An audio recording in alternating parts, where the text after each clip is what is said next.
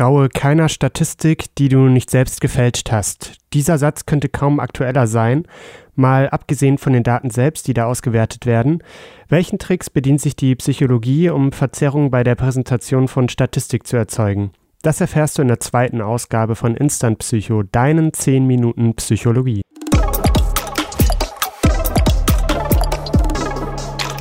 Egal ob bei einer Firmenpräsentation, die extra für die Geschäftsleitung gestaltet wurde, oder in den Medien, wenn eine Grafik zu einer Statistik gezeigt wird.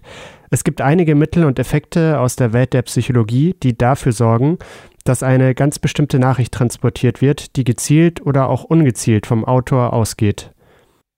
Klassischerweise kann sowas beispielsweise durch Farben passieren. Zugegeben, das kann kulturell ganz unterschiedlich ausfallen.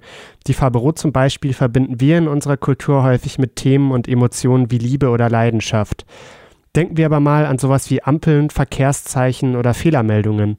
Da bedeutet Rot eher irgendwas in Richtung Gefahr und halt auch Fehler. Dagegen steht Grün als Farbe der Natur für Ruhe und Natürlichkeit. Was passiert also, wenn jetzt bewusst diese Farben verwendet werden, um damit eine Nachricht zu transportieren? Könnte man vielleicht sogar auf die Idee kommen und Datenreihen, die man selbst nicht so gut findet, in Rot färben und alles, was einem selbst passt, in Grün einfärben?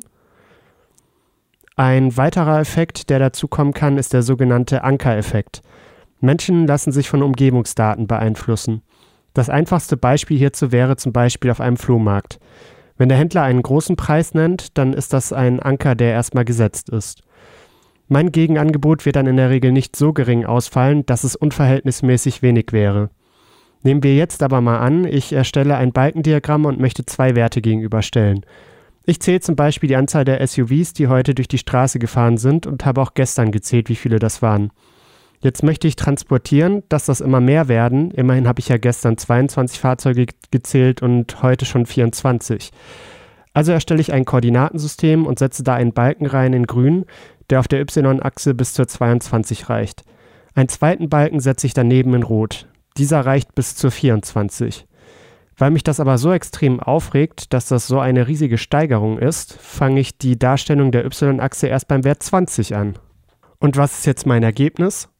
Ich sehe einen super kleinen grünen Balken, der die gute alte Zeit darstellt, als noch niemand die großen Spritschlucker gefahren ist, während ich einen mehr als doppelt so großen roten Balken daneben sehe, in der Alarmfarbe Rot. Durch den kleinen Balken in Grün wird mir als Betrachter ein Anker gesetzt, die Entwicklung im Verhältnis dazu sehe ich am roten Balken daneben. Wow, was für eine besorgniserregende Entwicklung. Gehen wir jetzt mal einen Schritt weiter und gehen ins Formulieren. Mal angenommen, ich habe insgesamt festgestellt, dass 20 Prozent der Leute, die durch meine Straße gefahren sind, ein SUV fahren. Ich behaupte jetzt zur Vereinfachung, dass das die absoluten Spritschlucker sind, während alle anderen Spritsparer sind. Jetzt gibt es zwei Möglichkeiten, diese Nachricht an das geneigte Publikum zu präsentieren. Ich aus meiner Sicht als SUV-Kritiker würde das so formulieren. 20 Prozent aller Fahrzeuge meiner Beobachtung sind Spritschlucker. Wäre ich jetzt ein Vertreter der Autoindustrie, dann würde ich das wahrscheinlich anders machen. Zum Beispiel, ganze 80 Prozent aller Autos sind Spritsparer. Beide haben jetzt im Endeffekt die gleiche statistische Grundlage und haben den Sachverhalt auch richtig rübergebracht. Was hier unterschiedlich ist, ist aber die Formulierung und das Framing. Diesen Effekt haben auch Kahnemann und Tversky 1984 in einer Studie nachgewiesen. Dabei wurde Teilnehmern die Frage gestellt, für welches Programm zur Bekämpfung einer Krankheit sie sich entscheiden würden. Eines, bei dem 200 von 600 Menschen überleben oder eines, bei dem 400 von 600 Menschen sterben werden. Die statistische Grundlage ist dieselbe, die Formulierung aber hier auch eine andere. Dass 200 von 600 überleben werden, ist als Gewinn formuliert, während 400 von 600 werden sterben als Verlust formuliert ist. In der Studie haben sich dennoch deutlich mehr Menschen für die Option mit den Überlebenden entschieden, obwohl es ja der gleiche Sachverhalt ist. Wie wäre es jetzt aber, wenn man dieses Beispiel ein wenig vereinfacht? Stell dir vor, das Programm wurde durchgeführt und es wird freudig verkündet und auch nur das verkündet. 200 Menschen haben die Krankheit überlebt.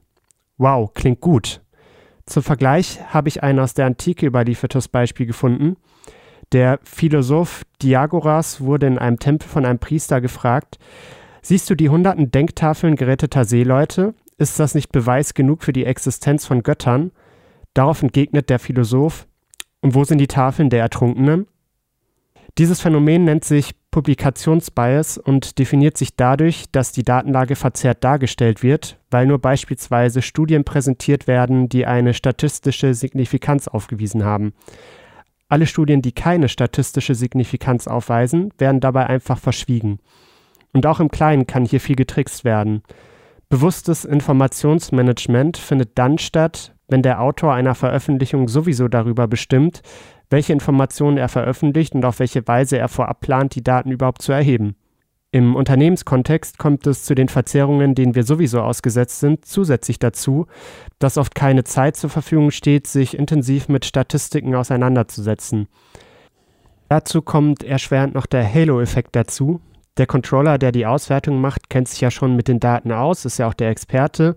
Da werden die Daten oftmals, ohne diese überhaupt zu hinterfragen, hingenommen und manchmal reicht schon der rote Klecks auf der PowerPoint-Folie aus, um einen Sachverhalt zu bewerten. Die Zahlen rücken dabei aber komplett in den Hintergrund.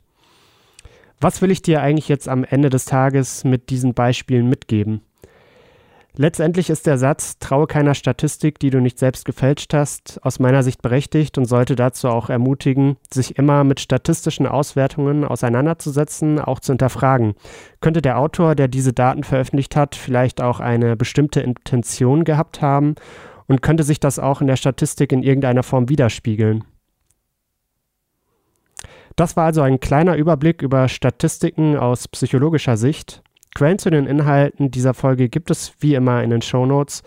Bis zum nächsten Mal bei Instant Psycho, deinen 10 Minuten Psychologie.